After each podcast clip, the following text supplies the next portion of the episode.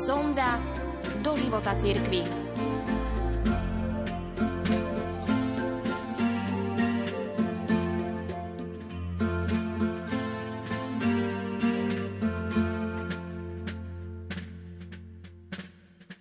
Baltickej oblasti veriaci ľudia v minulom storočí veľmi trpeli a ich život je tým dodnes poznačený.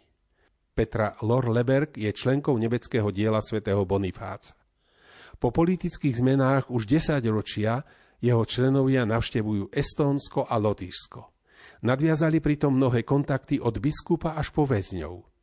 Stretli tam ženu, ktorej matka vyrastala na Sibíri, kam jej prarodičov odvliekli. Najprv nacizmus, potom stalinizmus priviedli tieto malé krajiny až k hrozbe vykrvácania, až na pokraj vyhladenia. Mnohé rodiny zmizli a niet po nich potomka, ktorý by vyrozprával ich príbeh. Kresťania, farnosti boli rozbité a kostoly, ak prežili, tak iba ako dielne či prasačince. Na týchto ruinách svetovej histórie členovia diela svätého Bonifáca hľadali nový, mladý život kresťanov a najmä katolíkov. A naozaj, v tejto dne silne ateistickej spoločnosti ich našli. V Estónsku sa ku kresťanstvu hlási iba 30% obyvateľstva, ale 0,5% ku katolíckej viere. No existujú tam katolíci vyžarujúci hlbokú vieru, sú tam sociálne projekty. V Talíne je dokonca kresťanské gymnázium, ktorému zverujú svoje deti aj nekresťania. Lotyšské rádio Mária je pre vidieckých veriacich, ktorí nemajú kostoly, jedinou možnosťou kontaktu s cirkvou. Aké je dôležité, to bolo vidno cez dobu pandémie.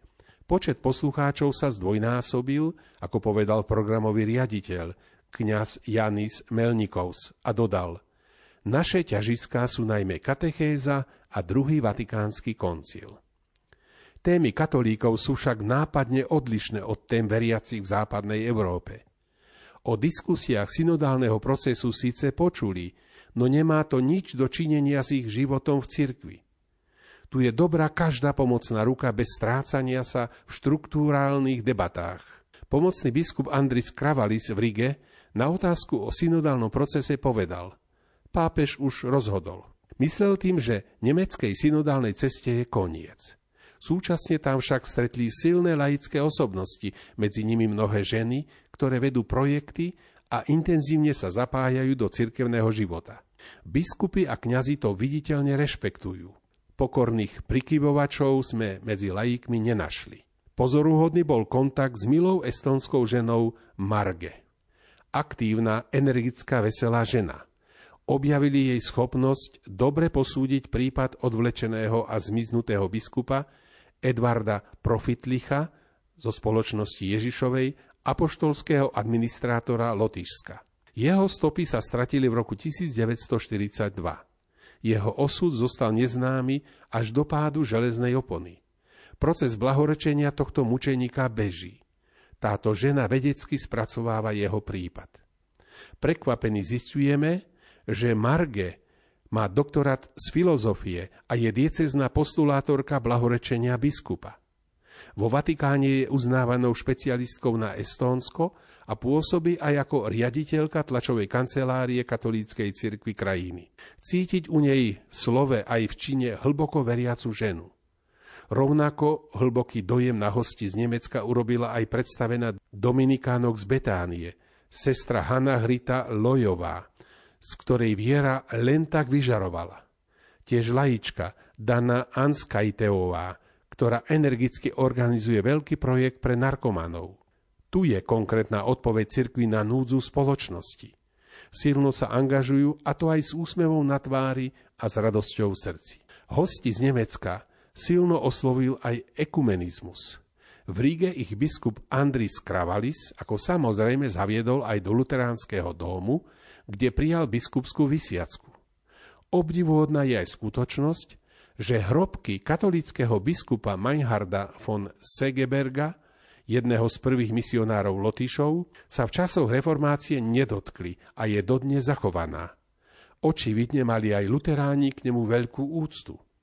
Biskupa Meinharda svetorečil v roku 1993 pápež Ján Pavol II Ako menšina spoločnosti sa kresťania držia pospolu.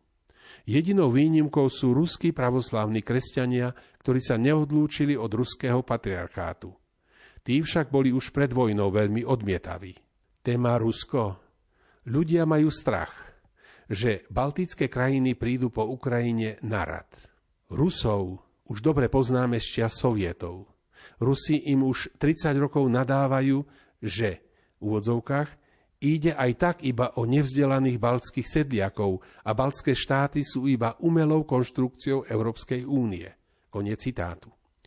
Bývalý prezident Lotyšska Valdis Zatlers, s ktorým sa neformálne stretli, im povedal, že súčasná vojna na Ukrajine rozjatrila rany, ktoré už boli takmer zahojené že vedome sleduje ruskú televíziu a pozoruje stále silnejšie zameranie na armádu. Nemecký veľvyslanec v Rige Christian Held hosti informoval, že Lotyšom po roku 1989 hrozilo, že budú menšinou vo vlastnej krajine. No teraz sa darí aj integrácii ruských spoluobčanov. V baltických krajinách je v celku otvorenosť voči Rusom, ktorí sa chcú integrovať. Naučia sa jazyk a majú aj pas krajiny.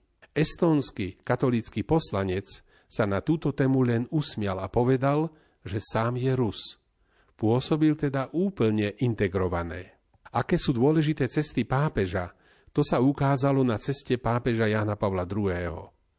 Domáci hosťom z Nemecka značením rozprávali o jeho príchode v roku 1993, krátko po odtiahnutí sovietských oddielov, ale aj o návšteve Františka v roku 2018. Také návštevy očividne pôsobia ako hybná sila pre katolícku cirkev, a sú aj obrazom a vnímaním katolíckej cirkvy v sekulárnej spoločnosti. Členovia diela svätého Bonifáca nadobudli dojem, že v baltických krajinách sa naozaj prebudza nový cirkevný život na starých ruinách svetovej histórie. Ako keby si slnečná žiara hľadala cestu do majestátnych ruín kláštora svätej Brigity v Talíne, vypáleného v roku 1577 nový život na ruinách histórie. Malá, mladá, no veľmi živá církev.